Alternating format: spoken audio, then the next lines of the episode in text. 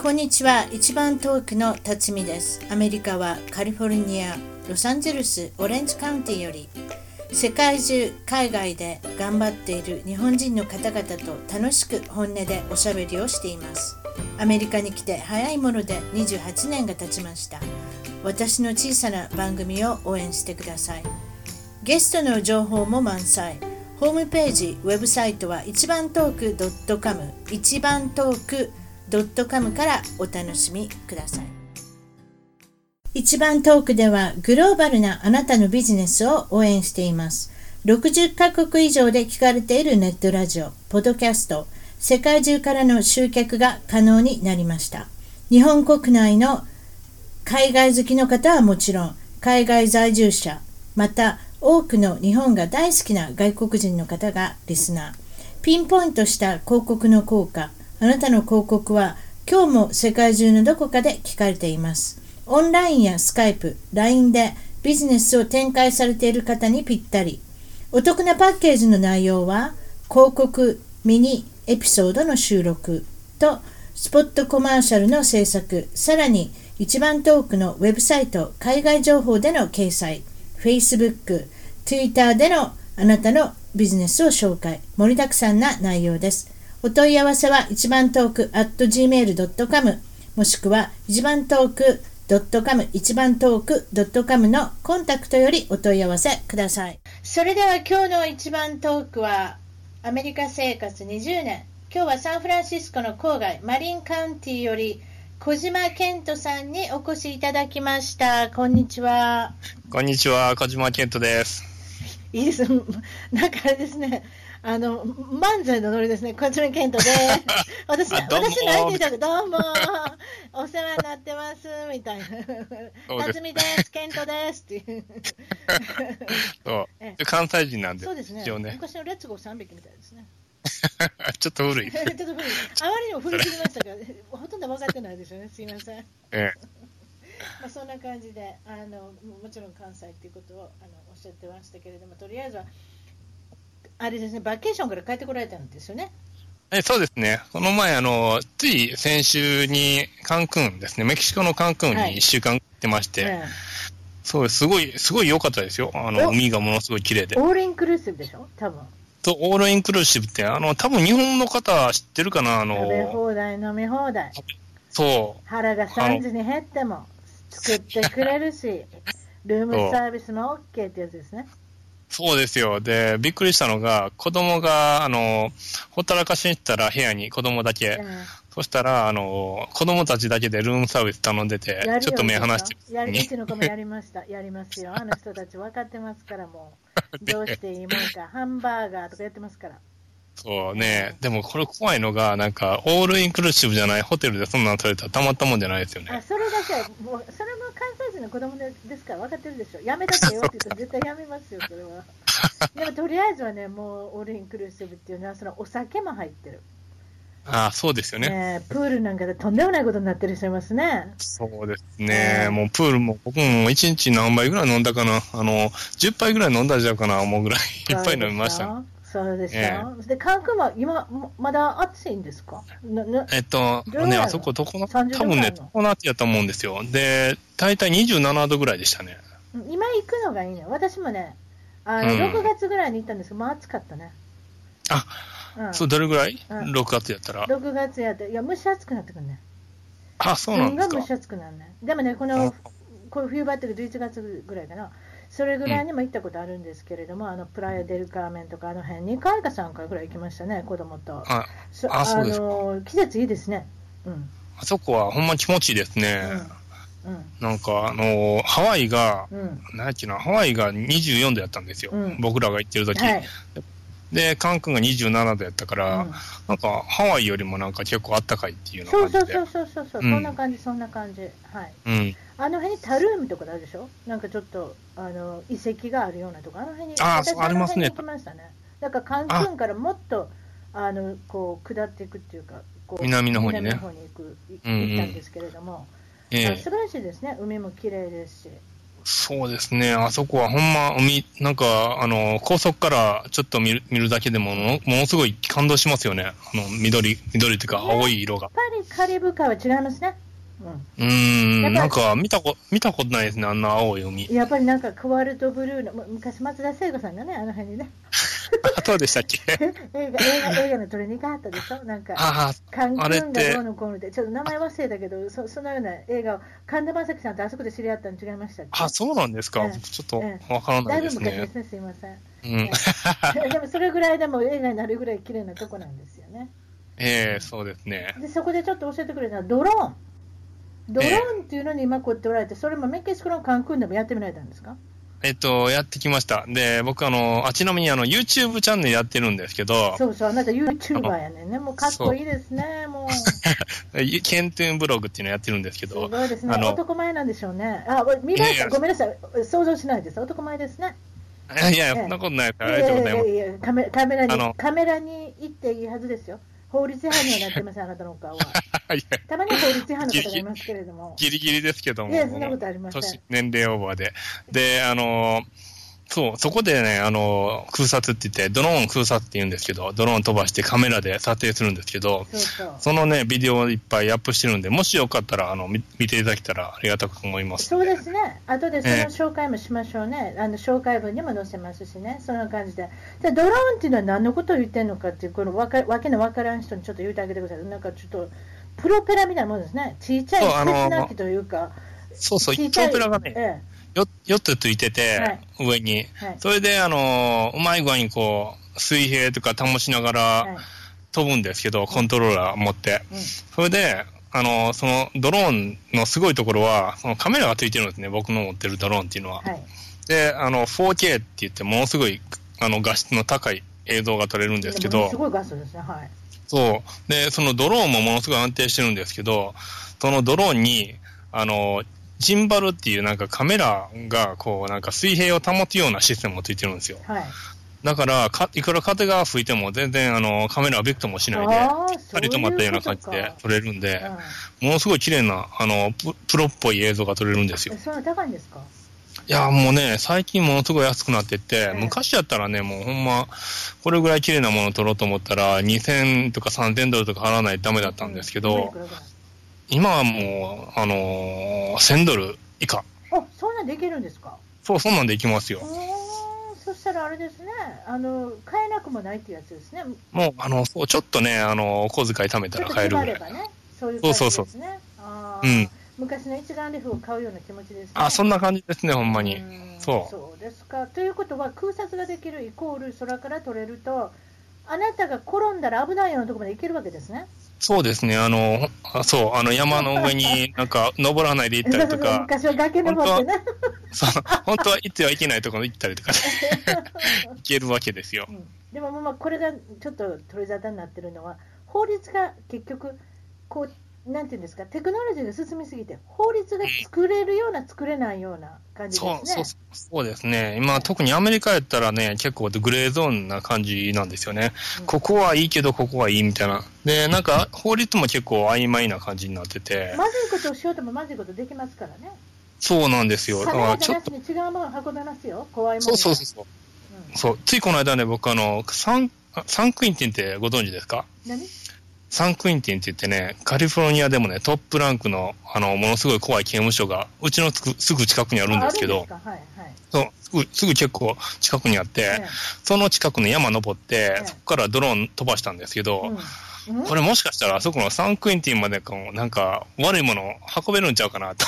確かにやらへんけどお確かに。やっぱそういう気持ちになりますよね、なんかね。 でもね、やろうと思ったらできるっていうかね、うんでもそう考えたら怖いですよね、ちょっと。いや、アマゾンなんかそれでデリバーしようと思ってるんでしょだから、あの、今は将そう来です的ねにやってるのか、今や、今はまだやってないと思いますけど、でも、その、うん物が運べるイコール、怖いものも運べるっていうね、それもなんかちょっとあれですよね、それこそ、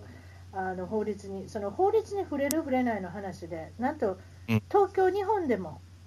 なんかあったんですかこれが。そうそうそう、にドローン日本でもね、なんかあの、東京であの、首相官邸で、はいあの、なんか屋根にね、小さいドローンを飛ばした人がいたいたんですよ。安倍さんのおで家にですかそう、安倍ちゃん、安倍さんの安お倍家ちゃんにじ。ゃないの それ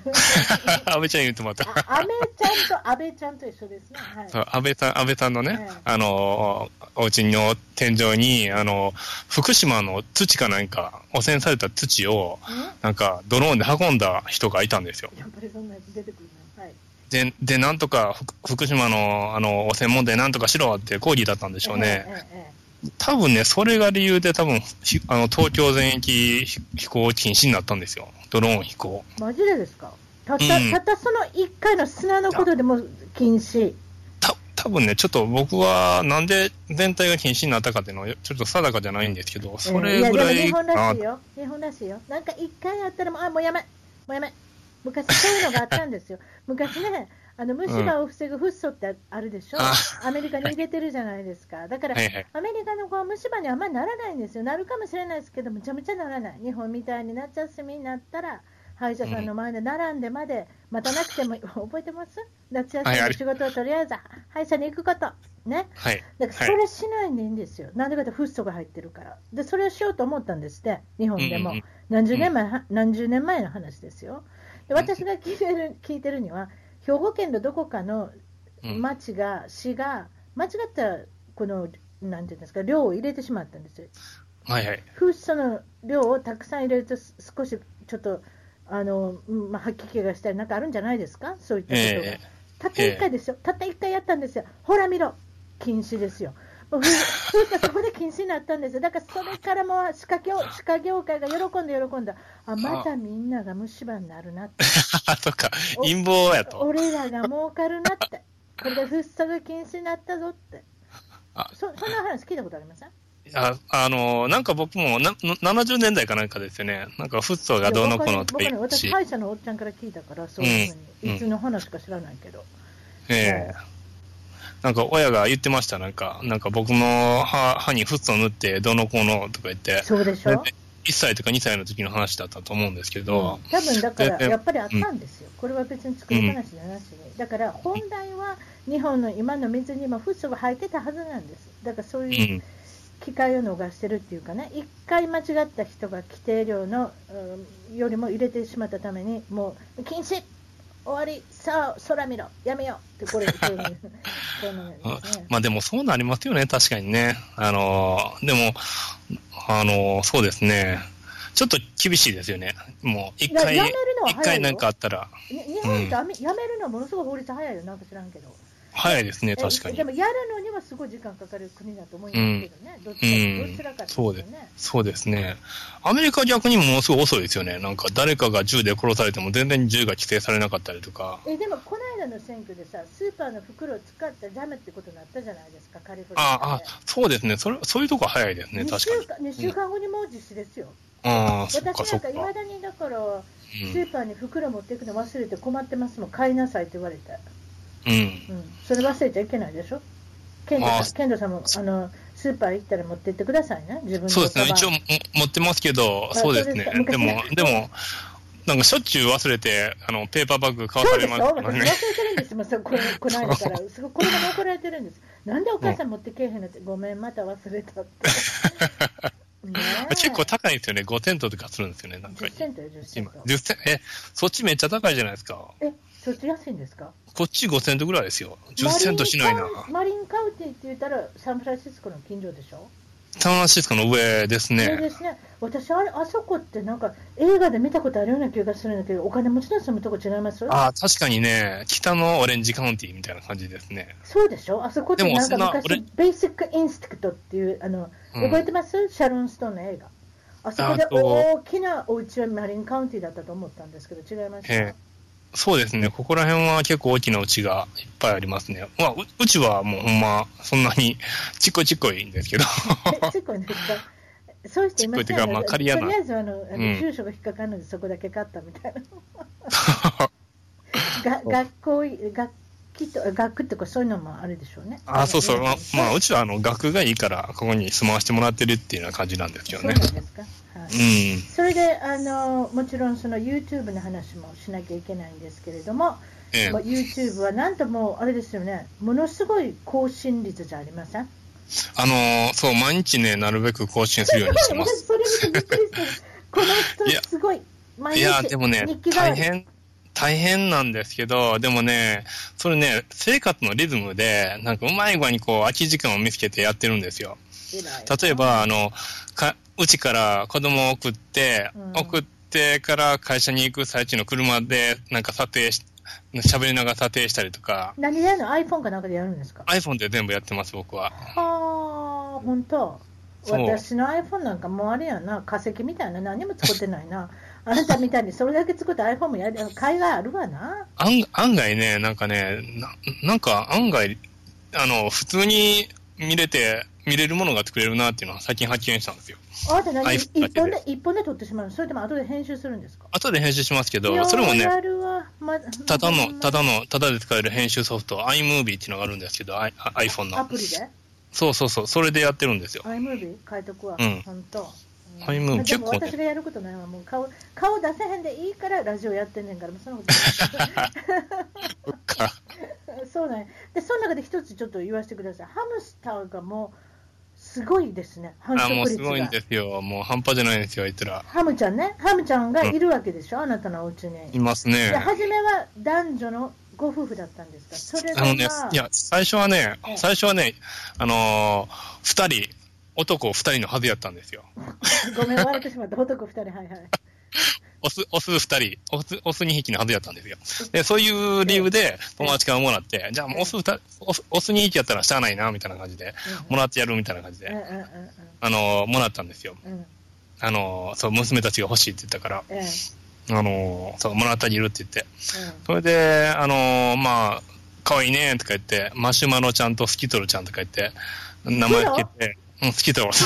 うちのネズミにもつけろってつけたわ。あ、え、ものすごく偶然じゃないですか、そすれ。ごい偶然。いや、うちの、いや、もうネズミ死にま死にましたけどね。うん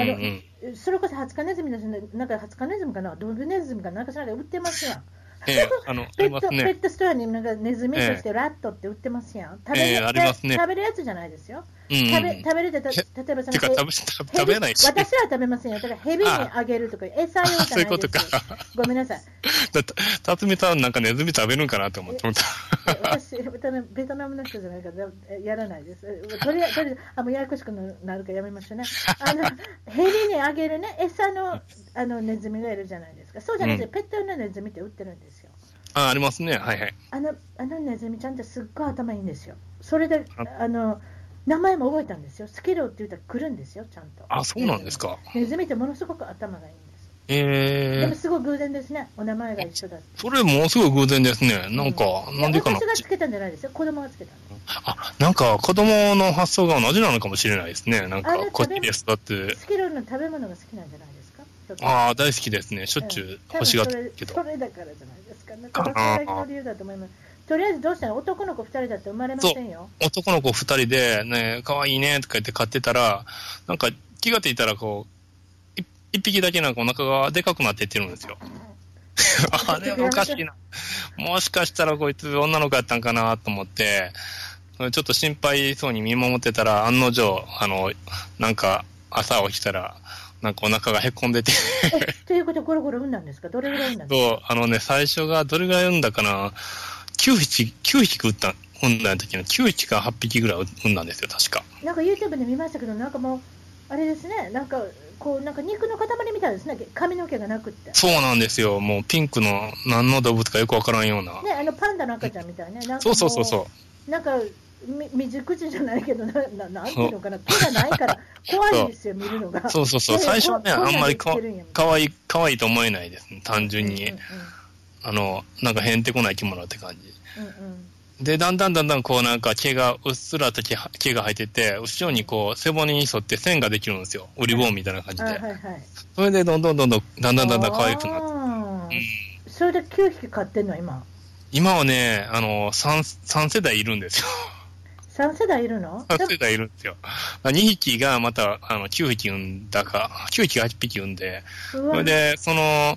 それをなんかある程度その子供たちが大きくなって、そろそろあの、あの、仕分けしようかなと言ってる最中に、またその、お父さんお母さん二人が、また赤ちゃんお腹にできて、え、こいつは1年何回ぐらい産めんのなんぼでも産めんの もうなんぼでも産めるんちゃいますよ。 やっぱネズミとか似てるね、ハムスターとか、なんぼでも増えんねんね、あれねそう。ですよで、20日ネズミとか言うぐらいやからね、あの20日あったら、あの、サネ上から産むまででね、20日、20あ日間で20日できネる。ズミって、20日でそうなるから20日ネズミっていうそう、う、そう聞きました私け知ど、らな知らなかった。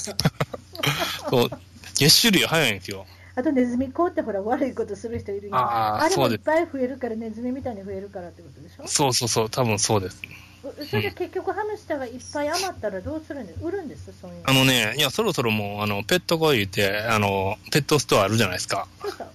そう、あそこにね、持っていこうかとか言っうてん、買てっ、てくれるよ多分 そう、そう、あの、どれぐらいで買ってくれるかわからないんですけど、とりあえずちょっと持っていこうかとか言って。 え塀みな塀みたいな絵なんでしょそう。も何うでか、何か買おうかと思ったから足も手も出るっていうやつよでもそんなにくれないと思いますよ確かに多分ね、あの、10匹渡して20セ25セントとかそんなんやと思うんですけど、えそんな安いかな私多分そんなもんやと思いますよ。 10匹で25セントそれすごい なうん、まあ、ね、あの、どれぐらいが遊ぼうかわからないんですけど、まあでも、うちにいてもね、しゃあないから。クレーズリストで探したらいかがですかあもうそれもね、いいかもしんないですね。なんか、フェイス、変な人が来ないようにたあれですけれども祈るだけですけどそういうのも怖いですね、ちょっと。うん確かうに。うん。まあでもその辺にお住まいだと大丈夫じゃないですかうん。うんそうですか。うそんれでお話を聞いてたのは、あの何か受けそうなお話ありますかって言ったら、え日え本でマーガリン工場でバイトしてる時ですか。これどんなことが起こったんですか。えっとですね、僕あの、あ、ちなみに僕あの、こっちの、あの、13歳の時からこっち住んでて、そうそそう。れで、あの、まあ、大学卒業するまでこっちいたんですけど、はい大学在学中にちょっとあの、バイトしたいなと思ってて、はいそれであの、日本に、ま、あの、毎年夏休み帰るたびに、はいなんかいつも違うバイトしてたんですよ。うんうんそれで、その、大学1年かなんか、なんかの時に、あの、まとまった時間あったから、日本帰って、それで2ヶ月ぐらいかなうんで、仕事を探したんですけど、うんうん。 2ヶ月やったらね、どこも雇ってくれないんですよ、大抵。ああそうね。。だからら、なんか、大抵、まあ、ガードマンだったりとか、そういう仕事しかないんですけどう、んで、たまたまその年は、なんか、あの、あの、地元の近くのマーガリン工場が、あの、短短期バイトみたいなの募集してて、で、うん給料が良かったんですよ。うん。なんか1500円かなんかやつ、いや、1000 1000 1000円ぐらいやったっけなえなそれでなちょっとちょっと言って給料がいいイコール何か理由があるってことないんですか。そういじゃやないん、いでやすか。、いや別になんか、あの、誰もやりたがらな いような仕事やった。そういうことか。はいはい工場でね、うんそんなバイトで。うんで、まあじゃあとりあえずそこで2ヶ月ぐらい働くか思ってうん働いてたんですけど、で、そのバイトの内容が、そのものすごいでかいバケツがあるんですけど、うんそれにあの、すごいバターの、でかいバターの塊、あの、もう両手で持てないぐらいのバターの塊を持って、それでそのバケツに落とし、落とし入れるっていうような感じの、それを溶かすんですね。そう、それを溶かすっていうバイトやったんですよ。うんうん。それで、それを、あの、ま、だんだんだんだん上手になってってやるんですけど、うんで、一回ね、なんか、その溶けたバターにそのバターを入れたら、うんぺちゃーんってこう、バターのええ汁は跳ね返ってがきた入。ってきたんですよ。そ。いやいやいうやそれで、あの、耳になんかうまい具合に、どうやどういうわけかうまい具合に入ったんですね。耳の中にいた。そしたらものすごいもう一日中それが痛くなって、それは痛いですよ。だって水が沸騰するのよりも沸点っていうのは多分油の方が絶対高いからものすごいあのあれですよ温度がそっ飛かんできたんですよ。沸点なんですね、あれはきえっと。多分ねそうだと思いますよ。私だって 揚げ物とかするから分かってますけれどもものすごい熱いっていうのも痛いですもん。沸点か、僕はあの、てっきりバターを耳に入れたら痛いものかと思って。いや、バターっていうそのしょ その商品自体のものじゃなしに、それはなんか油の沸点とかそういうことだと、水の沸点とかそういうことだと。まあ、よ要するに火傷したってことなんですかね。 ええそっかう です私そバんなターに理科 理科の成績そんな良くなかったけど、多分それだと思います。たでも多分そうですね。え僕はずっと今まであの、バターを耳に入れたら痛いもんやと思ってましたい。やー、またそれは痛かったですね、そうですか、でも病院行かなかったのまあ、大丈夫病院は行かなかっ大丈夫ですたかんですけど、まあ、ちょっうんとうん1日か2日間ぐらいずっと痛かったのを覚えてますね。本当うでんもう一つ言ってくれたのは、高校時代はアメリカで過ごか過ごされるんですけれども、また後で紹介しますが、あとダンスパーティーって結構ありますね。ありますね。なんか、年1に2、年3に回2、3回ぐらいありますかありまね。すね、フォーマル、なんでしたっけ、ウィンターフォーマルとか、なんかいろいろなんか名前つけてあるじゃないですか。ありますね。なんか、多分あれ、ファン、ファンドレーターかなんかですよね、なんか。だと思いますようん、結構結構ね、お金取りますもんだから。ですよね。会費とか募ってはいやはいるはい感じですよはね。いうん。そこでもちろん女の子探してあそのうダンスをしなきゃいけない何が起こったんですかそうなんですよ。で、ダンスパーティー行ったら、もう大抵みんな、あの、キッズがおしゃれして気取っていくんですけど、もちろでんもう体育館の中とかでやるんですけど、学校の。そうそれで、すごいもう DJ とか呼んで本格的なんですね。そう蒸しぶる状態ですよそうそうそうそう。それで、あの、まあ、もう大抵、こうなんかダンスナンバーの曲が流れるんですよ。うんおうすごいで、な僕ら、僕らの時とかやったら、どな何があったっけななんか、MC ハマーとかの時代です よ。うんわかりますいいじよゃねんタッチちょでうちんちょうちんパンあちょうちんパンツみたいななんていうのそうそうそう。大きあなあいうのとかが流れてて、はいはいはいはいそれで、あの、たまにね、なんかスローダンスみたいなのが流れて、おー 4, 個4曲に1回ぐらい流れて、結構あるやん、んそう、それで、あの、その曲が流れると、うん男女ペアで、なんか、男の子は女の子を探して、女の子は男の子を探して、うんなんかこう、チープダンスみたいなの始まるんですよう。んうんちょっとかっこ悪いもんね言いへんかったらねそうそうそう隠れてやなあかんやねなんかね、で、女の子とか見つけられない男の子とか、ちょっと気まずい雰囲気になるんですけど、ええなすみの方に隠れてたりそう男隅の方男同士で踊り出したらそれはそれで楽しいあ、それも、いたような気もしないでもないけど、 そうまあ、サンフランシスコなん でね。やっぱりそっちの方で私もそれぐらい思ったんです けどサンフランシスコなんでいるかもしれないだって高校だったらもう自分のアイデンティティ分かってますからねまあね多分そうういうんのがあったのかもしれませんあでもなんかちょっと話それますけど、その時はね、あの、すごいストレートな人でも、後で Facebook でつつながってみると、実はなんかものすごいバリバリのそっちの人やったっていうね、そういう人がねあ、ー何人かいましっていうことはその頃はいやいやいやいやああねの、まだねゲゲイの人ってねもう元からゲイなんじゃないんですた。かあ、でもね、途中で気づくらしいですよ、やっぱり、あれって。あれ途中で気づくんですかうん途中で、あなんかやっぱ自分はおかしいなと思ってたんやみたいな感じで。昔から昔からバービーちゃんとリカちゃんと遊んでるわけじゃないんですかあの人もうね、そういう人ももちろんいるんですけど、でもやっぱりなんか途中で自分の中で、こう、葛藤みたいなの持ったりとかいると思うんですよ。ああ、なでるほどでね。やっぱりそうやったんやって自分でこう納得する瞬間ってあったんでしょうねきっと、ああ、やっぱりその思春期っていうのはなかなかあれですもんね。その、うんそうかもしれない。やっぱりそうだって、こうなんかそういう何かそういうプロセスがあるでしょうね。皆さんそうね。そうそうそうであー僕はそう僕はそのそ土あの、まあ、ストレートなんでちょっとわからないんですけど、ででもも言わんでもわかるっ て。まあねあのそれであの友達がねあの高校時代の友達とかが実はカミングアウトしたっていうのが何人かいてそう、あ、そう。びっくりしたんですけどやっぱりやっぱり地区地区的にそういうことがあれですね。起こりうる確率がやっぱり、そっちのサンフランシスコの方がやっぱ多いってことがありますね。多う分ねん、あそうかもしれないですね、はいあんまりこっちではどうでしょう、たまにありますけど、そんないっぱいはないですね。うんああそっか、うんうん、そうですか、ちょっと話されましたけどい えいえ、そそれでもう一つあるのは、スノーボードのお話、スノーボードもよくそうでやられてたっていうことで、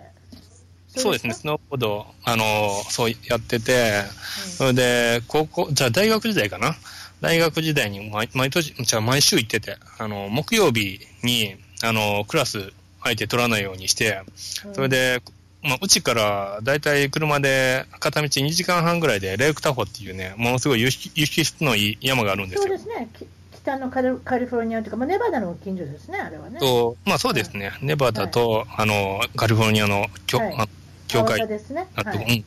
で、そこに、あの、毎週行ってて、それでスノボーとかやってたんですけど、うんはで、ジャンプ台とかアホやから、もうずっと毎週のようにやったりとかして、ほんで、まあ、痛い思い何回もしたんですけど、で、はい何回、それ何回かね、死にかけたことあるんですよ、それで。い、ヘルメットとかかぶれへんのいや、もうそあの当時はね、ヘルメットしてるのはかっこ悪いみたいな感じだったんですよ。確かにな、で、今でこそ、み今はね、結構みんなヘルメットするそのうがね、いやってんいのますけど、うんそう、みんな最近はヘルメットしてあるそういう傾向だったら親御さんもね、安心ですよ、だってあれで脳震盪起こしますよ。そう、あ、でもね、どうなんやろ、あんま昔はね、ヘルメットしてるといなかったですよ、スノボーで。うんでもものすごいスピードして大変なことになりますもんね。確かに危ないですね。ううんん、そんなふわふわな雪の上こけると限りませんやん。硬くなってるとこにカチンっていったらそう大そう変なことになりますよ。うんで、僕の場合は胸から落ちたんですよ、何回も。あ胸肋骨折れませんでした？肋骨はね、なんとか大丈夫だったんですけど、で、胸から落ちた後に、なんか息ができないようになって、あでらやっと息ができるようになったと思ったら、はい隣見たら、こう、なんか、昨日なんか枝が折れたのがニョキッとこう、い雪の中から頭出してたりといかやい、やいやいやすごい尖ってるやつということはうい一歩間違え間違えればそっちに。それが喉にね、刺さっいやいて、や、怖い怖い怖い怖い怖い怖い。本当、まあ、あと若い若いからできたんでしょうね。今やったら怖い怖いからできます、ね。今やったらね、さすがに子供とか生まれてね、なんかちょっと守るものができたから、ちょっとできないですね、そんなこと。 そんなことしたらダメですよ。うん。そうですか。うんそれで、あの、おっしゃってたのは、高校の時に、その、なんていうんですか、美術の担当、そのミュージカルあそうそうそうの美術の担当をすることになって、うん一緒にあの絵を描いてた相手が、美術担当のもう一人の人が誰だったんですかえっとね、そう、それはね、あの、ピクサーの社長の息子だったんですよ。それもすごいですね。ピクサそうーって言ったら、トイ・ストーリーだとか、あのニモの映画とか、そういうことそういうことですね。モンあのモンスターズ・インクとかそういうやつでしょ。そうですね。うんで、なんか全然知らなくて、それ。で、あのーあと、あの、前からね、あのーキャットムルっていう名前は知ってたんですよ。何、えほにゃららキャットムルっていう名前のえ子で。ええそれで、僕が業界入りして、それはで、いピクサーのことをなんかいろいろあの勉強するようになったら、はいピクサーの、どうやらそのピクサーの社長の名前が、エド・キャットムルっていうらしいっていうようなことを知って、はあれーももしかしたら、あいつもキャットムルやったから息子なんかなと思って、Facebook で調べたんですよ。うそしたら実は息子やったって。ん、ものすごいじゃないですかう。んそりゃ、だって美術に長けてるわけですよね。多う分んね、そうですね。うん。そうそそううそうですか。それでまあ、やっとこさ、どこの出身ですかっていうのやっと聞けるようになったんですけれども、うんどこの出身なんですかえー出身、出身と言いますと、えっ、と、こっちでですかいや、日本はどこで生まれたとか、育ったとか。はいはい。日本でですね、え日本、まあ僕あの、大阪で生まれて、はい。それで、あの、兵庫県で育ったんですよ。あ、大阪のどこで生まれたんですか大阪のね、あのね、あの、吹田市。あ、吹田。そしそうて、その後に芦屋市の方に行かれるんです、そね、う、芦屋市。あの、最初はあの、こ神戸の須磨区の方に住んでて、それはでい、芦屋市、芦屋って言っても、浜、浜芦屋の方ですけど、あの、はいはい。南の方、はい。海、海沿いのところ。で、そこで育って、うん。お中学1年終わるまで、そこで住んでました。阪神さんえー阪神、阪神芦屋阪。神芦屋あ、阪神芦屋川って言うんですよ。じゃあ、阪神芦芦屋屋。川か。芦屋川阪神芦屋。か。なんかそうなんですね。そうあ。ということは何阪神ファン。いや、僕違うんですよ。なんで僕あの、学年じゃあに、なんでって言ってしま った。じゃあ学年に3人ぐらいしかいない巨人ファンやったんですよ。隠れ巨人ファン。出たな。隠れ。隠いれや。私のとあのうわ私の番組出てきた人も隠れいたんですよ、大阪で。あ、そうおんなんでな同す。じこと聞いたら、え隠れ巨人でしたって。ああ、それ珍しいキャラですよ、それ。うん、多分あれじゃないですか、みんなと同じことしたくないっていうやつじゃないでそうすそかうそうそう。やっぱこっちに住んでるとそういう人多いのかな。ねやっぱりそうじゃないですか、その方は、うん、あのカリフォルニアにいる方ですね、そうですええそうですか、それで、その当時の巨人、ちょっとどういうラインナップだった巨人はね、あの、ね、すごい、あの、良かったですよ。あの原辰徳でしょあなたが好きだあ出たな、中畑清とか、あ中畑さん、そうはい、つあみん黒なま監督になってるやん、今、黒町ととかね、 黒町覚えてる、や山倉とかね、なんかもあう、す山ごい倉、あの金太郎みたいな人、そうそうそうそう。キャッチャーの、そう。 もう歩いててもキャッチャーってすぐわかる、確かに。キャッチャーっぽい顔してますキャね。ッチャー確っかぽい顔しました、まん丸ですやん、確かねあの目もピッチャー目のも丸いし。 ピッチャーのガリクソンが、あいつは無表情やが嫌やとか言ってな、投げ、投げるのを拒否したっていう話もありありましたからね。言えてる。確言えかてる。本当。で何三番が腹立つってこと？そう四番あのクロマティ。四え、どうやってきなえっと、4番払った、払っちゃいますあ四番腹立つのりですかそういう場合そういうことです違うか、いや三三番。私も敵ながらね、私は阪神ファンなんですけどね、敵ながら分かってます。はい。そうですか、中畑さん。あと誰が今篠原とか？篠原ですね。覚えてるわ。 いましたね。あー懐かしいですね。え、先頭バッター誰先頭バッター、誰やったっけなあのー、ちょっと、うる覚えやな。うるわ覚えですか忘れてしまった。投手は誰がいたんですか当初はね、いろいろいましたよ。牧原とかね。あ、牧原、覚えてるわ。漢字書かれへんけど。そ牧が書かれへん。う。そう、牧は難しいですね。僕も書けない。 ききき変でしょ、多分ね。そうき。変に真って書くんじゃないですか。あ、多分そんな字でしたね。ね、それで原っぱの原じゃないですか。もうそうどうでもええっちゅう。 そ自慢するのがすごいです。でもまた、すすごいですね。こっち住んでて、つこっちすごい長いのに、そこまで書けアるメっリカてにい。いてたら本当漢字ってわからないじゃないうですうん、か。。書かないいから、まずね。小さい時に覚えたことって分かってるんじゃないですか。あだからあ、そっか。うん特にあと選手の名前とかそういうのがなんか分かってたりとかして、うんうんあとうん選手の名前もよく分かってますよ、私。 そうですか、それでうんお父さんは、あえー、と江南大学の教員をされてて、そうですおね。かお母さんは元画家、元画家。でそうですか、そう。で、二課展とかもね、あの、あの、出展したことがあるような、結構、もう現役の時はね、あの、結構、あの、活躍した画画家だったんですすけどご、いじゃないですか、そのお母様、そうですか、そういったとこからあなたのあれがね、将来の何かあのつながってるのかもしれませんそうですね、もうか、もう完全に母方ですね。なんか、あの、アートの方なんで、僕は完全に。そうですね、ええそうお兄ちゃん、2歳上のお兄ちゃんがいた。そう、うちの兄が医者なんで、もう完全に頭脳型なんですよ。あお医者さんそそれまた違いますね。う。えあえのえ絵の好きな美術の好きなあの男の子とまたお医者さんっていうのはまた違いますけどそうですなんねか。そういう家系なんですかお医者さんのそういう家系なんでしょう。そういう、いや、うちはね、お医者さんいないんですけど、うちの父親がずっとお医者さんになりたかったらしくて、でも、ああそのおじいちゃんが会社経営してて、それで、お前は俺の、わしの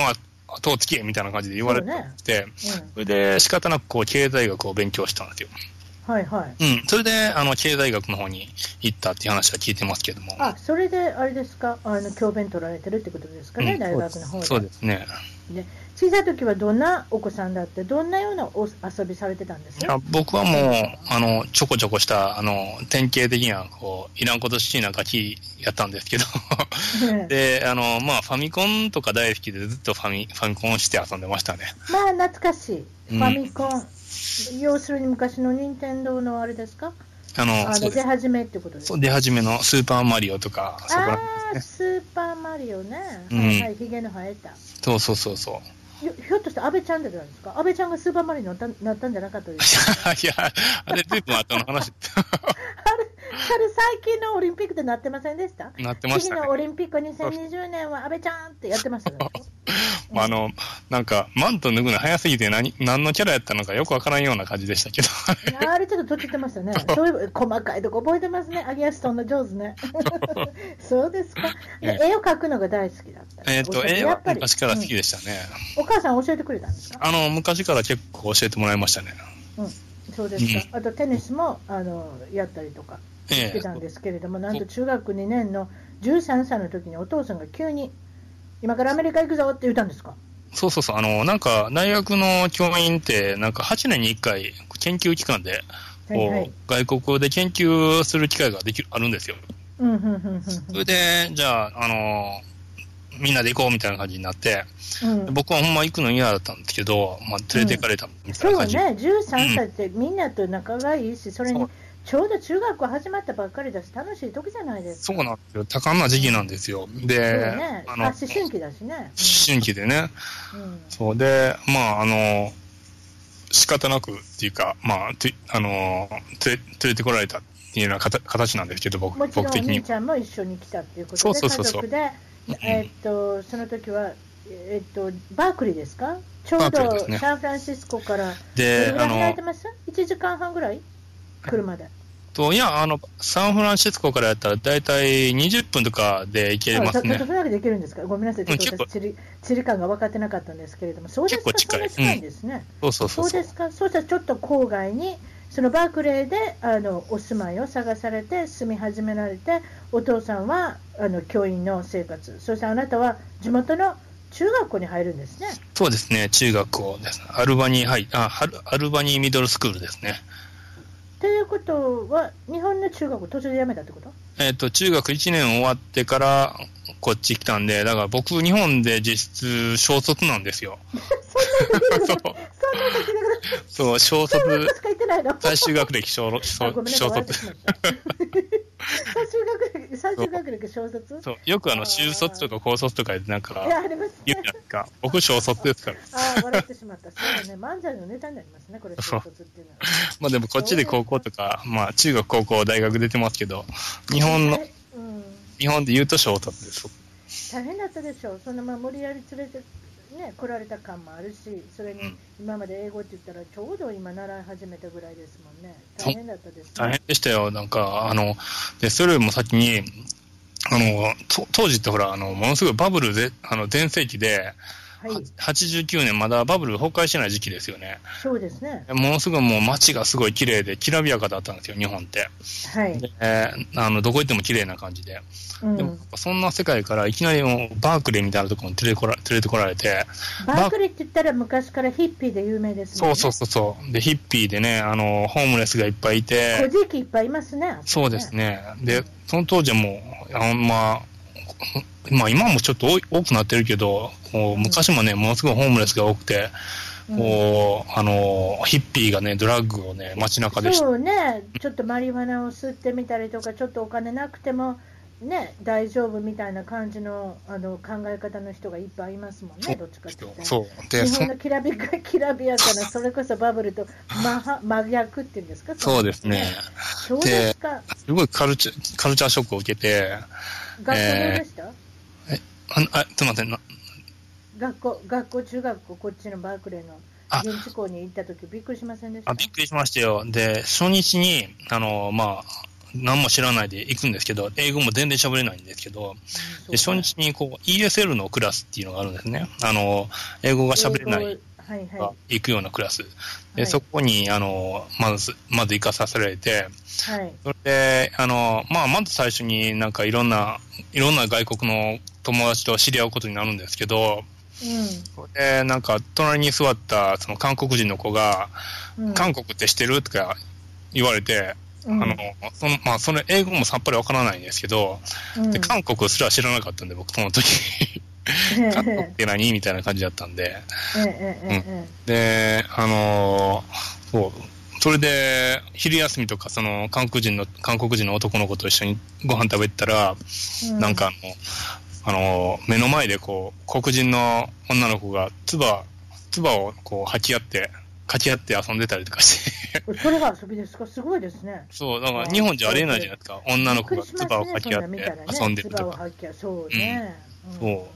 ほんで、ものすごいびっくりしたの覚えてましたけど、どうですか、それびっくりされた期間っていうのは、英語がちょっと分かってきたっていうのは、どれぐらい、半年ぐらい、1年、もっとかかりました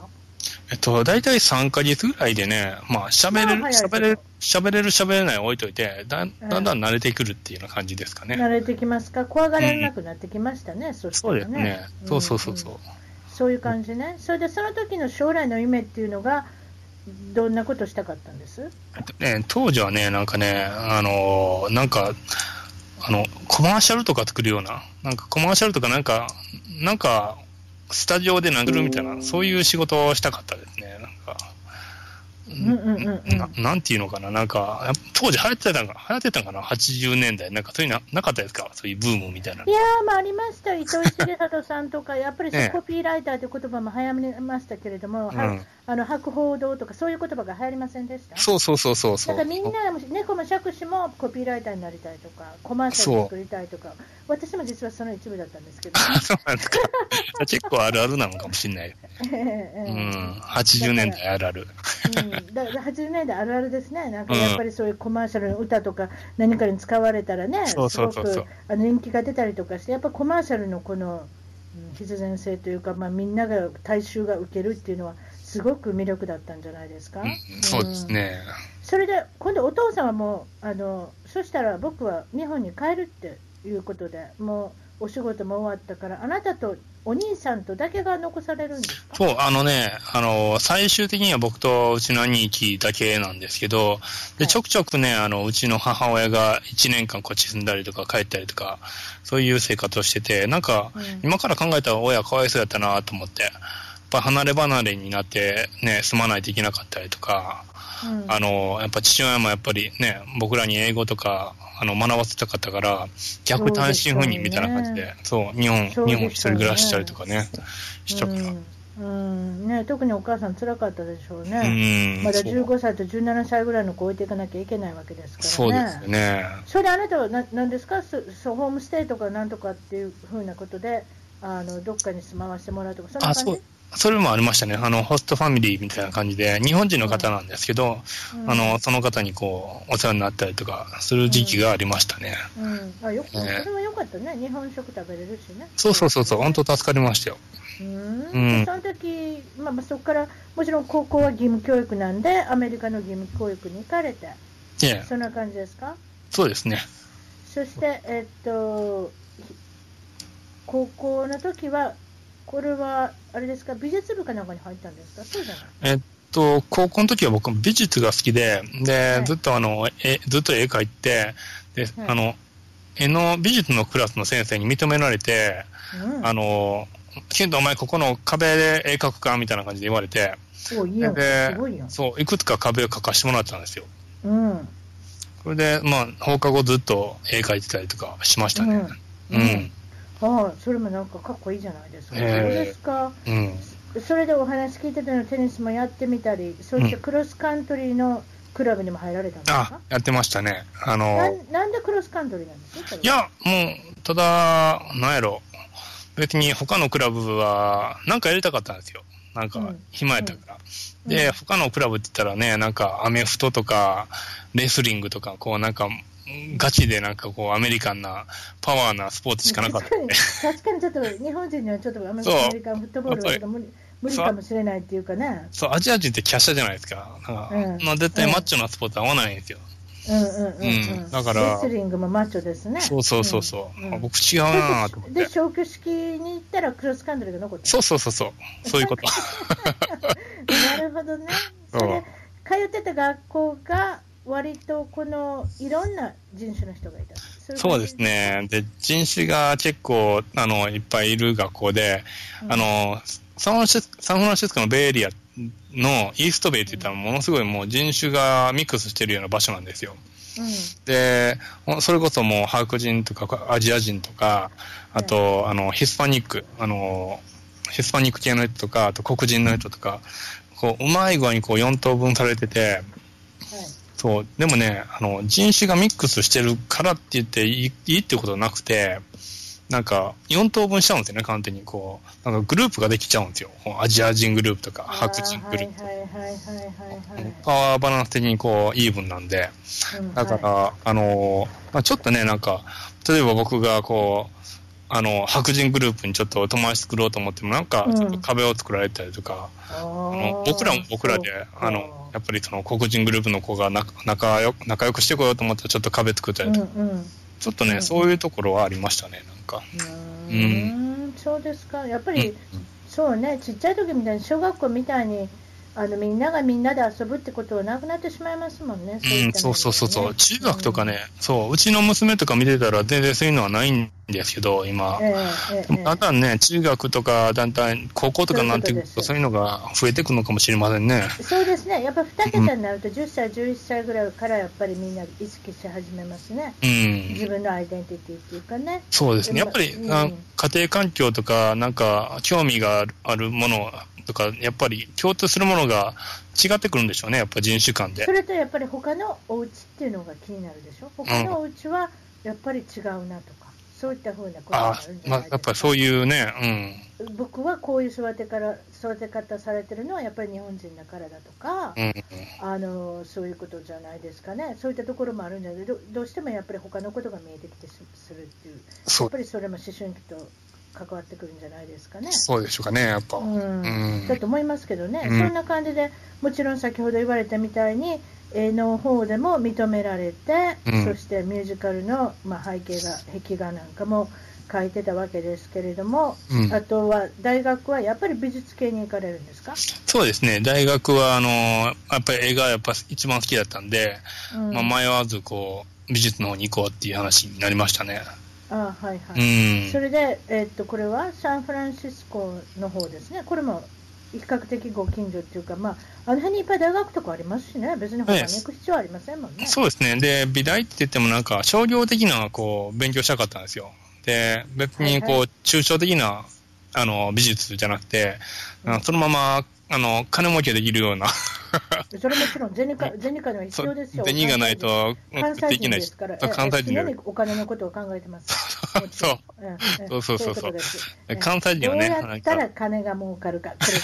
そういうことですそう。で、それでもちろん大学入って、えーっと、どういったお勉強されてたんですかどういった方向に行こうかなと思ったんですそでれで職業は。最初はね、僕あのイラストレーターになりたかったんですよ。はいはいはいはい。やっぱり絵が好はいきで、なんか絵でしそうねなんかお金儲けできるようになったらいいなと思うって、んうんやっぱりそうなったらやっぱイラストレーターなのかなと思ってう、んうんうん。そ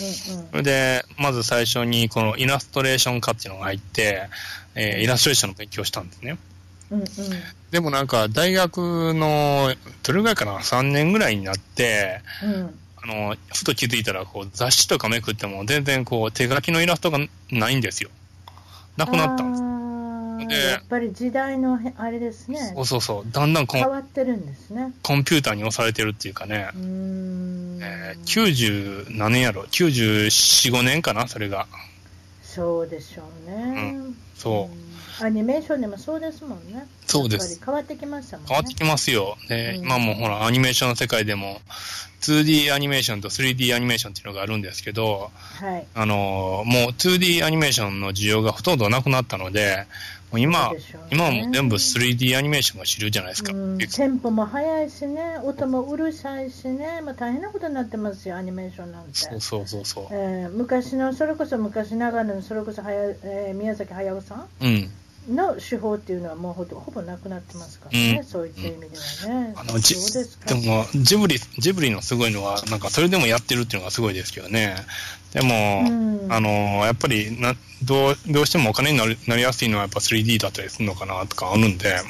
うん、そうでしょうね、うん全世界のあの子供が見るのはどっちどっちかっていうとああいうテンポの速いうん。方でしょうね、うんうんだって最近なんか見たら本当に髪の毛の一本一本も見えません綺あ麗にそうですね。本当になんか人間に近いよううな、ん、そうそうそあう。の状態だしそうそうそうそだからもう技術は変わってますもんね、まあ、そうもちろんだからそのここの時まで大学の時もずっとゲームとかもされてるんでしょ昔ファミコンだなんとかそうっですていうことをおっしゃってますけれう。どもそうです、そうです。で、あのーうんで、大学の3年ぐらいで、うんもうこれはもう手書きの絵やったらお金にならへんと思って、はいで、とりあえずなんかちょっと違うコンピューター系のなんか、あのークラスを取ろう思って、うんそれで、とりあえずあの、その 3D の、あのーアニメーションとかのクラスを取り始めたんですよ。コンピュータグラフィックコンピュータグラフィックスのピクサーみたいなの。はいはい、で、それで、はいはいあこれ面白いみたいな感じになって、ええええこれからのもんですよね。そう。で、当時、それで、あのー日本のゲーム業界がものすごい華やかな時時期で、はいはいはい。 96年とか97年とかそれぐらいですかね。はい。で、本当あのープレイステーションっていうのが日本で出始めうて、わーそうですね。うはいはい。ん。それで 3D グラフィックスっていうのがものすごいドワーってなんか一気に増えたんですよ。うーん。それで、なんか、で、アメリカはね、まだ、その、あの、ゲーム業界っていうのは全然なかったんで、あの、うんまあ、す小さかったんで、うで、んとりあえず僕はそれをやりたいと思って、うん。こっちに残ることを考えないで、日本のゲーム業界入るって心に決とめりて。あえずね、今日本が盛んなんで、そその頃にも奥さんと知り合われてるあ、そうなんでです。そうそうそうそう。そうそそれも言うといてあげるのね、奥さん、今、やきもきしてますよ、私の名前が出てくる そうそそうそんなうこ。とないか、いやうち大学で、その美術大学の中で知り合われてるそうなの。同じ大学で。で、しかも、一つしか同じクラス取ってないかな。そのコンピューターのクラス、コンピューターグラフィックスのクラス、一個しか同じクラス取ってないんですけど、で、それでたまたま知り合って、うんで、同じ時期に日本に帰ったんですよ。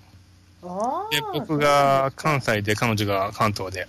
すはいはいはいはい。それそれで、で、うん、そう、日本におお帰って、互い日本に帰って就職しようっていうことで、そう。ほんそれで見つかったんですか、就職は。そう。で、僕が、あの、当時、習い、習いたてのインターネットで調べてたんですね。採用状況とか。そうで、ね、90何年だとそれぐらいよね。そうそうそう。はい90、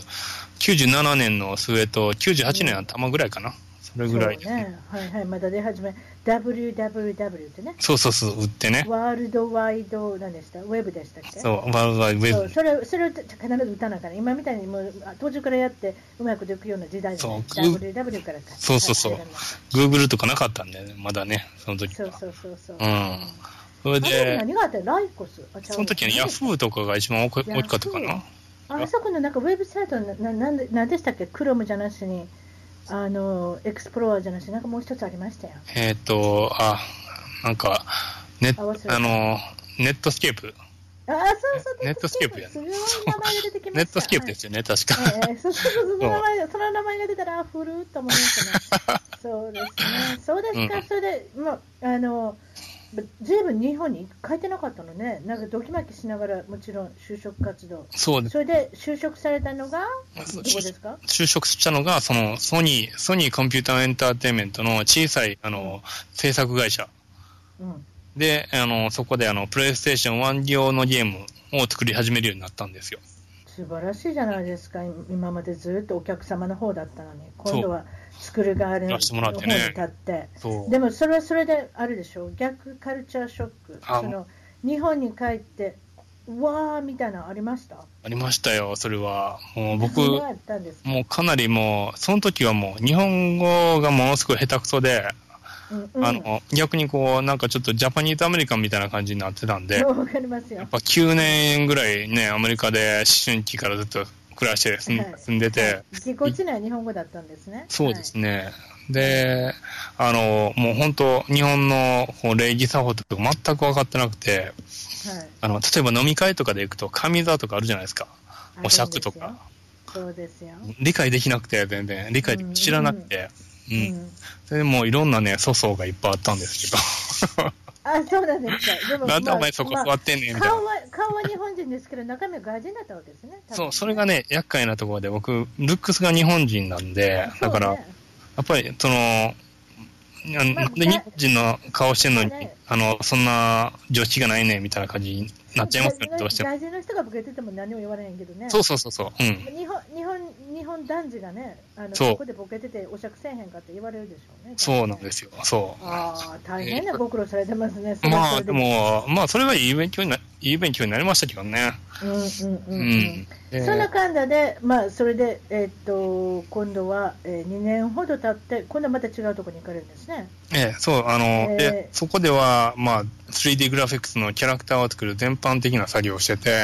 ええあのキャラクターのデザインとか、モデリングとか、あの、アアニメーションとか。で、アニメーションが一番好きやったから、あの、はで、しかもあの、鉄拳っていうゲームがずっと好きやったから、ああ、はいはい、ええありましたね。そう、友達の、あの、友達がナムコっていうところで働いてたんですね。はいはい鉄拳作ってる会社。えーでなナムコっておかしい名前、ナマコは知ってますけど、ナ はいムナムコってなんかおかしい名前ですね。えっはいとその、通りナムコって中村、中村製作製作所かなんかあ、それがちっちゃがくなったんでナすムコかの、確か、うん、そうそう。知らなかった。中村雅也さんが、あの、あ立ち上げた会社そ。こから名前が来たんですか。なんでこれ、ナマコみたいな名前なのかなと思ったんですけど多いんです。よ。コナミとかね。なんかカプコンとか、うんなんか似たような名前ですけど。ああ、似てますね。そううでんす、そうです。テクでも。まあ、それが、まあ、後のバンダイになるんですけれそどう、も、バン、違う、バンダイナムコになるんです。バンダイはバまンたダ、イナムコになるんですそかうそうそうそう。あーそれ忘れたら困ります、ね、 アニアニメーターでそ、それでまた6年ぐらい、そう、そこでね、お勤めされたっていうことで、もともとアニメーターが一番向いてたっておっしゃったので、それはそれでよかったですね。えそうですね。で、これ、アニメーターっていうのは、もともと、これ、何をしてるんですかえっと、あの、普通のこう、なんか昔のジブリ、ジブリ的な、この、手書きのアニメーターとかとは違って、はいはい、僕の場合、あの、なんか、まあ、どう言ったらいいかな、簡単に言うと、こう、ピクチャーの、こう、アニメーションみたいなのあるじゃないですか。あの、まあ、スタイルは違うんですけど、例えば、はいバズ・ライトイヤーっていうのが、こう、3D モデルであって、はい、はい。それをなんか、あの、ちょびっとずつ、こう、体を動かしながら、動かしていあーく。コンピューターの中で動かすマリオネットっていうか、そうそうほんま人形使いみたいなそう、マリオネット、まさにそうです。あの、3D の中でのマリオネット。うーんちなみに、こう、ピクサーが使ってるアニメーションソフト、マリオ、マリオネットっていうぐらいですから。そうですねあ少しなんかあのメイキングオブみたいなビデオ見たことありますけれども、そううんやはりそういったその操り人形的な、うんあのコンピューターのソフトでやっておられるみたいですね。そうですね。そうですか、うんそれで、えーっとその頃にもうご結婚もされてるわけですね、ねえ先ほど出てきた奥様と。そうですそねれ。であの赤ちゃんが生まれる。あ、そう。赤ちゃんがね、あの、長女が2004年に生まれたのかな、にうんに2004年に生まれて、はいそれで、あの、まあ、それまでね、ものすごいあの、あの、迷子に人生が生きてたんですけど、まあ、仕事も楽しいし、うでん、共働きでね、あのう、んうちの奥さんはカプコンで働いてたんですけど、ああのあどっちもやっぱりそういう方面に行かれて、はい、そう、それで、まあ、うまい具合にキャリアも積んでって、あの、いい感じだったんですけど、子供が生まれたらね、なんか、あれおかしいな、みたいな感じになって。あの、の例えば、二人三脚で育てなきゃいけなくなりましたもんね、そうですね。共共働きだったらね。そうなんですよ。えで、結局、うちの奥さんが早朝に出て、えっ、と、7時ぐらいに、ろく7時とかに出たのかなそれで、はいはい僕が、あの、子供を、あの、何時ぐらいかなだいぶちょっと遅めに、あの、ほ託児所に連れてって、それでその足で会社行って、それで奥さんがすごい早早めに上がらせてもらって、あの、娘をピックアップして、で、僕はもう終電近くまで働いて、でそんえなあ感あー、そじれのじゃすれ違いですやすれ違いで、そう。ん。ねで、なんか子供にも全然会えないし、朝以外とか。で、家族全員でそう揃ってご飯食べるっていうこともなかったし、え。うんうんうんあそれもなんかちょっとおかしいなと思うふうになって、そしてやっぱりあなたの思い出が残ってるアメリカっていうね、昔、一緒にやっぱりお父さんとお母さんとバークリーの近所に住んでて、うんね、ホストファミリーなんかも見てて、うん。やっぱりそこであの考えるんですか、もう一回アメリカへという。そうですね。で、アメリカはやっぱり、もうちょっと広々したなとか言って、あと、みんなそんなに遅くまで働いてなかったなと思って。それで、なんか、で、しかもあの、2004年ぐらいって、あの、アメリカのゲーム業界が、日本のゲーム業界でもかなり飛躍的に大きくなったんですよ。そうですねそうそうですね、プレイステーションだけじゃなしに、 Xbox とかね。 Xbox が入ってきました出でてしきょ、たあしの緑のおそう化けそみうそたういそうなやつ。そうそうそう。緑のお化け。 あの、ほんまに腹ゴッ立つティのやはつ高高いな、ほんまに。そう私、親としても本当に言いたい、高い。高い。そう。うん、あー高いの、高いの買ったら、今度はまた高い、また違うの出てくる。そうなんですよ。もう、なんか、 Xbox One が出てきたり、もうもうとにかく高い、何でも高い。そうなんですそんよな。そんなイメージなんですけれども、そうやって日本の今までそ,、それぞれのそのプレイステーションからそういうのが出てきて、うどんん。どんどんどんやっぱりにあれですね、日本のゲームが、まあ、いわゆる少し慕ってきたっていう、陰りが見見えてきたっていうそうですね。まあ、あの、あのーそうですね。家庭用ゲームがちょっと衰退してきたって感じですね。今まで特どにう任天特に任天堂がやられましたね、あのうん Wii とか出してましたけどね、やっぱり XBOX とかそういった、ええあの戦いの、ね、ゲームだとか、やっぱ男の子が主主体ですからね。うん、まあ、そうですね。ゲームでお金使うのは男の子ですよ。女の子のあんまりね、ダンスしてるぐらいじゃないですか、そ女のう子だっ、そうですね。でも、たら。うんあ、の、最近はね、ちょっとね、あのーまた面白い具合にこう変わってきて、家庭用ゲームはね、なんか、その本当もう、辰巳さん言ってるように男の子しか遊ばないんですよ、大抵。でもなんそうか、あの、女の子はね、あの、モバイルゲームって言って、ソーシャルゲームをね、もっといっぱい遊ぶようになったんですよ。ほうだから、なあるほのど、ゲーム人口自体はものすごく増えてきてるんですけど、うんうんちょっとなんかその、遊び方がだいぶ変わっていってるっていうか、ああ、うまあ、ガジェットも変わってきましたそよね、うそうそうそう、今ね。そ昔はそこまでスマホまでありませんでしたから、今は子供がスマホ持ってる時代ですからねう、。そうなんですよ。そういったそういった風になってきたんでしょうね。もううん女の子アプリばっかりですよね。そうアプリのことようしてます。そうそうびっくりしますそう。わ。もうすごいです。男の子はシンプルですよ。うん。結構までね。そうですかそう。ちょっと話ずれましたけれども、うんそこでアメリカに再挑戦。そしてなんとあのルーカススタジそスタジオのゲーム部門であの就職を見つけるんですね。そうですアね。ニメアニメーターとして、これは「スター・ウォーズ」なんかであの有名な例のジョージ・ルーカスさんのスタジオで、そうです。ねあの有名、そういうことですね、有名なのが良かっったというか、なんとすごいビザが出るん ですね、そうですあなたに。ええ言っていいですか、O1 ビザっていうビザが出て、それはなんとメジャーリーガーの選手だとか、ええノーベル賞の取得者などだけに与えられる O1 ビザっていうのが、なんとケントさんの方にあの届くわけですけれども、そんな感じですすか。ごいラッキーだったんですよね。なんかちょうどタイミングが良かったんでしょうね、きっと。ええやっぱりあそのういうあるんじゃないですか華やかな日本業日本のゲーム業界で、あうんのキャリアを積んでいって、うんえーこれからアメリカが伸びていくっていう時にこううまい具合にポンって移ってそれで僕を採用してくれたスタッフとかが「うわこうんのこんなゲーム作ったんかすごいやんかこいつ」みたいな感じで「こいつ絶対連れてこよう」みたいな感じになったんでしょうねきっと。ケントさん、タイミングがいいですね、この先見るタイミングがすごくいいですね、ねなんかずっと話聞いてるうちのとりあえねず、うちの親からね、すごいいつも言われてるんですよ、父親から。あの、うん先を見ろよ、みたいな感じで。あ経済学のおっちゃんそかう、いつもね、言われてるんですよ。あの、ああ、だからか、うんあ今分かった、なんでこんなに先見る上手なんか そあそういうあ今もねお父さんからそう言われてたう、口うるさく先ね、先読めと、そう、口うるさくね、あの、この5年後にはこの仕事ないぞ、みたいな感じでね、なんかいろんなあね、そういう言われるんですよなんこの人、そんなにタイミングが上手なんかみたいな、お父さんからうるさく言われてたんですね、そうそうですか、そういう助言がね、いくつかね、もらってるんですけど。うん。これもまた北カリフォルニアの方に戻ってこられるんですね、シリコンバレーのあの辺でしょ、多分えっと、あのジョージ・ルーカスのスタジオってどこにあるのえっとね、あの、プレシディオって言って、サンフランシスコのゴールデンゲートブリッジのふもあとわあたかりり、ました、はいはい、はいはいはいはい、わかりました、はい、そこですわかりね。ました、うん。はい、それでそこに行かれて、それで、えーっととりあえずは6年間ほど働かれるんですが、なんとディズニーが買収したので、その部門がなくなってしまう、なくなっちゃったんですよ。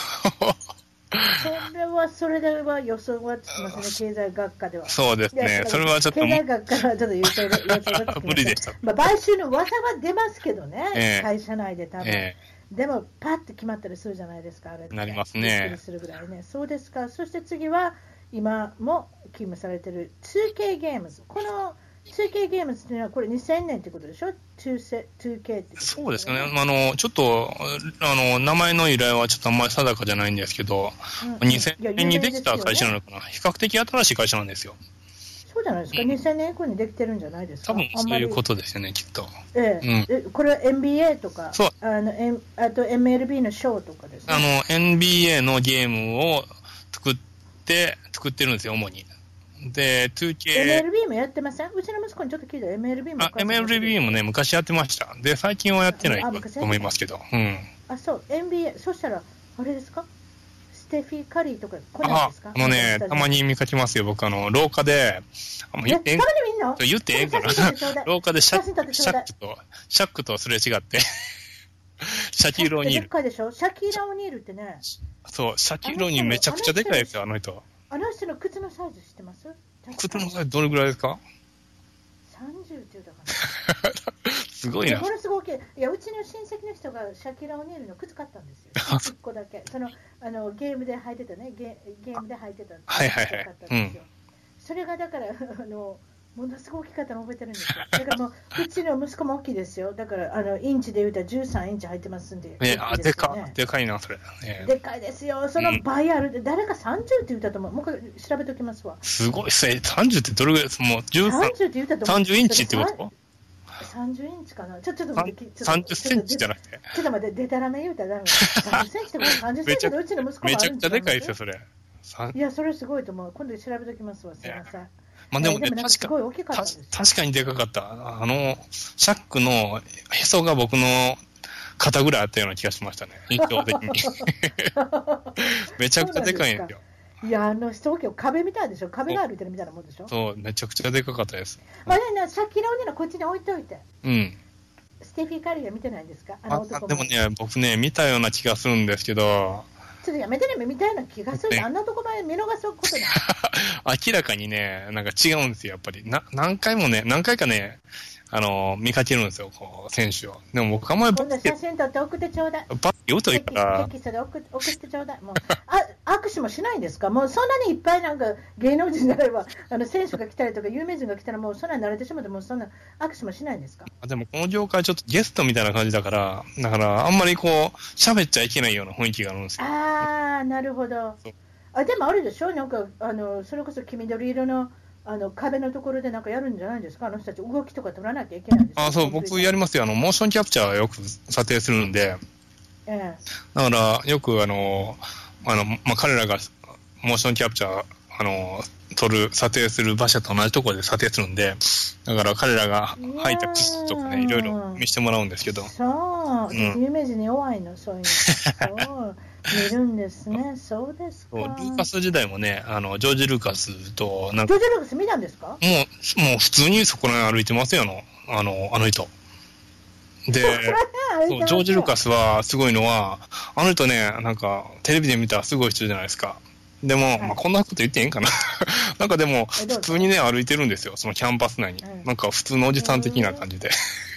あ ちなみに気がしましたけどね。 そう、ちなみにあの人、あの、マリンカウンティに住んでるから、サンラファエルあのーもうちょっと先に住んでるんですね。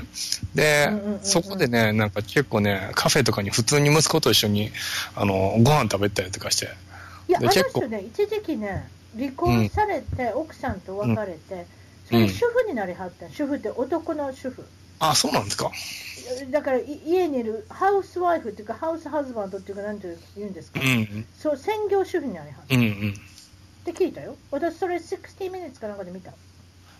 多分、そうでしょうね、なんか、きっと。あのー、ね三部作があるでしょ、スター・ウォーズ、うんあれを取り終えて、奥さんと別れて、それで子供といることに決意をしはって、一緒に住んではって、それでまた今度、急に映画作ることになったから、うん。あのすごくブランクのある人なんですよね。そうですね、確かに。なんあんまりないですね。うん。あのほんであなたが言ってるぐらい、ジョージ・ルーカスの奥さんが実はブレインだったとおっしゃる。あ、そうそうそうそう。あの人がね、いたから、三部作が成功したってね、最初の三部作が。そうでしょ、うん。後の三部作と比べたらちょっと違いますよ。 やっぱりね、あの人が、あの、エディターだったんですよね、奥さんが。それであ、ーあの、なんか、ジョージ・ルーカスに、ここはこうした方がいいよって、いろんな助言をしてたらしいんですそけうど、ですか。で俳優選びもまずいことしてますよ。あとちょあ離婚した後は、やっぱ、その、ジョージも言う人がいなくなってから、裸の王様みたいになっ何をたんでしょうね。裸の王様、ああ、そうか、うん奥さんと別れへんかったら、もうちょっとまともな映画ができたんかもしれません、ね。かもしれんまあ今、ね今違う人がやってますけどね、もちろんだからディズニーがあのそうそう手こぼしちゃったんで、そうそうそう。そういった意味では。うんね、そうですでそね。それであと言っててくれた面白は面白い話は、そのゲームを作るときに、うんあ。なたのその中継ゲームズの中で、マフィアシリーズ、マフィア3っていうのがあるんですかね、今、ついこの間、あの、10月の7日、こっちで10月の7日 ,7 日に発売して、日本売でり切はれ、状態でしょ。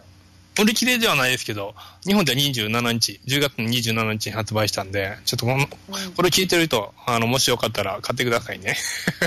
あ一買応ってく設定だしてさおいきね。ます。でどどういう内容なんですか、このマフィア3は。それはね、あの、うちの息60、子がやっていいです。あ、それ何歳ですか、息子さん。 15歳。 15歳あかん、15歳あかんわ。 あの、18金なんで。もうめちゃくちゃグロいん何でが。いけない、何がいけないんですいか。やもう、エログロなんでもあれですよ。もう、だってマフィアがメイン、あの、あれですよ、テーマがゲーム、テーマのゲームですからあ、そうか、そうか、そうか、そうか。もうかなり際どい内容になってますけど、それが一番中継ゲームズの中では看板の今の。今は一押しのゲームですね。そうしたら、それ撮影とかしたりとかするのにうん、あの俳優さんとか呼んできて、そういうエログロをやれとか、そういうことは言うそうねかか観察しなくていいんですいよ。や、それもね、やったんですよ。それで、面白いエピソそードのがあっ話言ってて、ください。 はい、男同士が、な何をやり合うっていうね、そういうシーンを撮らないとダメだったんですよ。ゲイのね。そう、ゲーそういゲうーこのとね、ですそねはのい、バス、バスハウスって言って、あの、あの、なんか、あの、ゆ大浴場みたいなところで、なんか、え男同士がやり合ってるシーンみたいなのがあるんですけど、まあえ、ええでそこでね、なんかあの、あの、ま、まあ、もちろんその、査定しないとデータ作れないので、えええーで、役者さんに、ちょっと申し訳ないんやけど、こういうのやってもらえるとか言って、 一回頼んだんですよ。うんそしたら、もう断られて、 俺はそんなんやらへんとか言って、それストレートの人なんじゃないですかそう、ストレートの人。そでれ、はあかんわ、そのストレートな人に言ったら。でもうえサンフランシスサンフランシスコでどこにでもよくおるがそうそうそう、そういった時代や っやっとったらよかったんですけど、喜んでやってくれるかもしれないけど、でもなんか、でたまたまね、その2日間ぐらいの撮影の時で、で、その初日の人たちはね、嫌がったんで、で、翌日のまた違う役者さんが来てくれたから、えーちょっと同じように、ちょっと申し訳ないんやけど、やってもらっていいとか言って、言ったら、すごいなんか喜んでやってくれて、うんおそっち系の人だったんですねそうそっち系の人だったんかなと思っ、うん、そうそうかもしてれないね、ですそうかもしれなそうい。ですかそうやっぱご苦労もあるんですね、やっぱりそう本当の人間のを見て、そういうあの動きを見て、結局あれでしょ、なななんていうんですか、あれ、あのレオタードのなんかみたいな、なんかそうつけてませんあの、もじもじくんみたいな、こう、なんか、スーツ、あのそう、でぴっすたりと。スーツがあるでしょ、うんピタッとしたスーツを着て、そこになんかポンポンみたいな、なんか卓球玉みたいなのそうが着ててねついるでしょあれそね、うんでそれで見やすいようにコンピューターの中に入れていくってことですよね。そそうですれねで後で動きがあなたのアニメーターの元であのどんどんどんどん開発されう、る。そうです、そうです。だからその大元になるのはやっぱり人間だ。そうなんですまだまだ人間はいるってことですね。そうです。そういうことです。そうほん本当そうです。そうですか、はい。今日は本当にお忙しいところありがとうございました。で、先ほどおしあの言っていただいたその YouTube はいの,、あのリンクだとか、その他何かあれば、また紹介文につけさせていただきますので、そんな感じで、あの今日はどうもありがとうございまあしりた。がとうございます。楽しかったです。はいまはい、またよろしくお願いします。はい、失礼します失礼。します。